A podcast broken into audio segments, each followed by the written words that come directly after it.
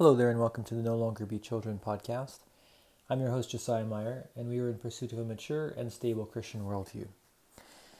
And today is February 19th, which comes one month after January 19th. And January 19th comes six months after whenever I started my diet. Is that June 19th or July? I'm not sure. Anyway, so um, one month ago was the day that I officially arrived at my target and I lost uh, my full 50 pounds that I wanted to lose. Um, and uh, today's the day that I have kept it off for a month. And yeah, it's been kind of a busy weekend, kind of tired. Um, but uh, this is one thing that I couldn't really just let pass by without a little bit of celebration. Yay, go me.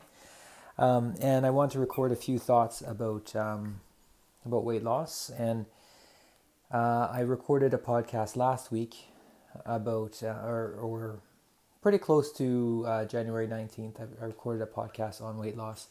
I held off on publishing that because I was like, worst case scenario, you know, I gain it all back and then I just look like a fool, you know, or, or I'm embarrassed of myself. So I wanted to make sure that it, it was off to stay before I kind of talked more about my journey.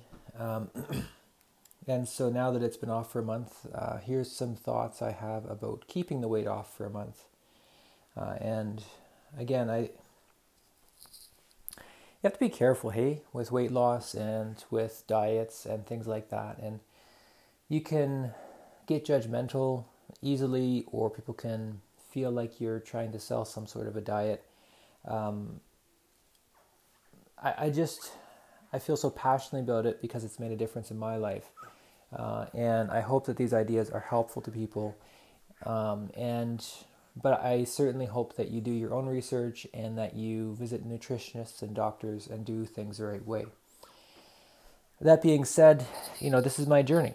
It's it's been huge for me. It's been extremely important and it's been life changing. Uh, it really I mean, I have entered into a new season of life, and it is, uh, it's changed in ways I don't even know I can ex- enunciate how different it is to be 50 pounds lighter, to be 20 20% less body mass.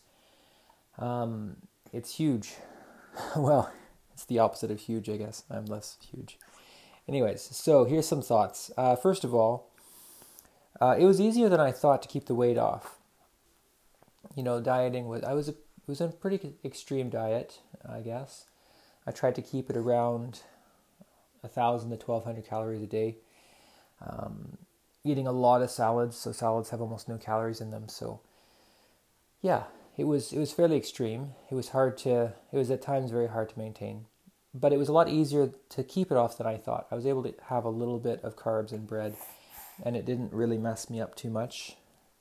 I did have one day a week in where I helped somebody move. Um, I really did a lot of physical exertion, and then uh, they had pizza and pop afterwards, and I was like, wow, you know, worked out a bunch. I can have two slices of pizza, and didn't have pop, but I had some some uh, what's it called, kefir or not kefir, but um, anyways, I had a sweet drink. It was a hippie drink, so I figured I could have it. But anyways, it had a lot of sugar in it. Kombucha. Yeah, I had some kombucha and uh, yeah, I gained like three pounds or something. It was crazy. And then it took me two days to get the, that off, and uh, it bumped me over the weight that I didn't want to ever go over again. So I kind of had a bit of a freak out moment there. Um, but after that, you know, I just got back to basics and, and I know what to do and just count the calories and and stuff and, and it went off and and um, it it hasn't really been an issue since. And actually since then, it could have been that I had just lost the weight, but since then I've kind of stabilized, and um, yeah, I mean it goes up and down a pound or two, but uh, I'm I'm able to have a fairly normal life, and it stays pretty much stable. My son just had a birthday party, and I had some cake, and had more cake than I should have probably, and you know I gained a little bit, but not more than than my target weight. So, anyways, that would have been encouraging for me to know at the beginning that. Um, once you lose it, it's easier to keep it off, is what I have found. Uh, you you can't exaggerate. You, can't ever go crazy with uh, with the carbs and stuff. But I have found that I'm able to stay fairly consistent.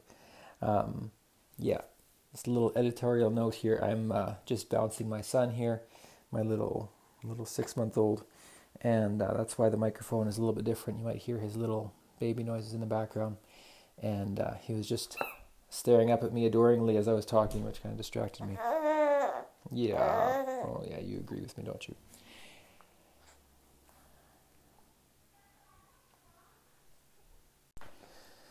So, um, a few things that are helpful. I'm kind of thinking of myself, you know, if I could make a podcast for myself seven months ago, what are some things to know? Um, yeah, once you get it off, it's easier to keep it off. Why is that? Huge, important thing that I forgot to mention in the previous podcast is that your tummy messes with your sugars. And this is something I've known for like 15 years. I I was concerned about having type 2 diabetes uh, at a certain point. I thought I might have it. Doctors, you know, I took tests and found out I didn't. But in the meantime, I, I did some research on it and found out that uh, one of the reasons that people, obese people, tend to get type 2 diabetes um, is especially men have a very, if, if we gain weight, it goes right to our midsection, right to our tummy. And what the what the research indicated was that for women it kind of gets distributed all over the body, but for men it tends to go right on the belly, and you get this pot belly. And even somebody that doesn't have tons of weight, especially as you hit kind of midlife, you if you have extra weight, it goes to your to your midsection, to your pot belly, which you know, I was thinking about this. Been thinking about weight a lot these days.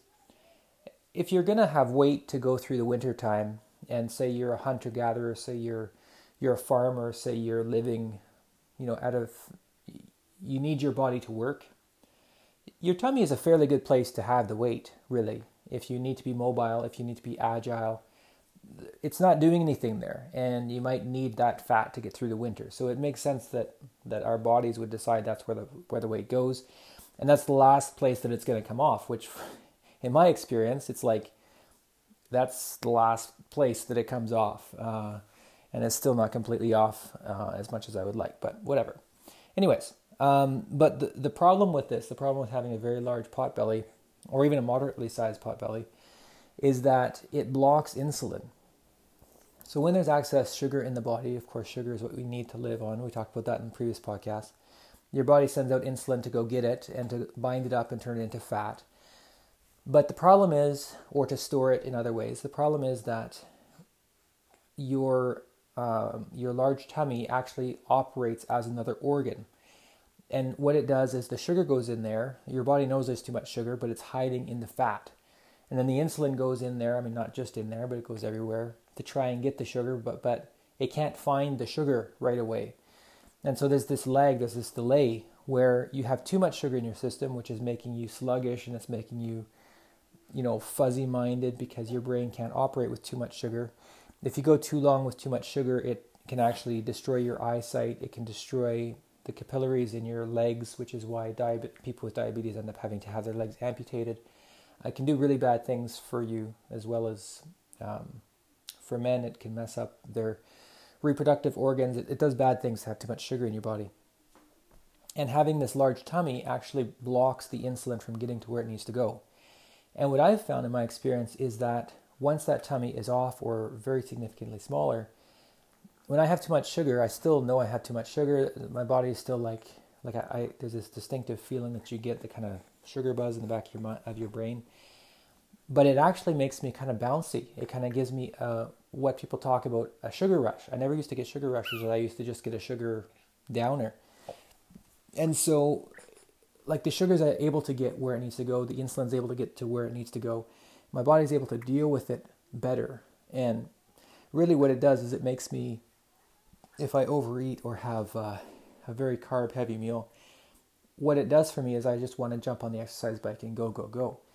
And uh, I honestly can't wait for the snow to melt and the the biking and walking trails to open up because I'm just gonna, you know, have a, a peanut butter sandwich or something and then hit the trails 15 minutes later and i'm just to want to go go go because that's that's kind of how i feel it's like i've got energy and it seems like that has been helping me keep the weight off because the sugar turns into energy which makes me want to go which makes me want to exercise which has been really cool. So, you know, there's encouragement there for you.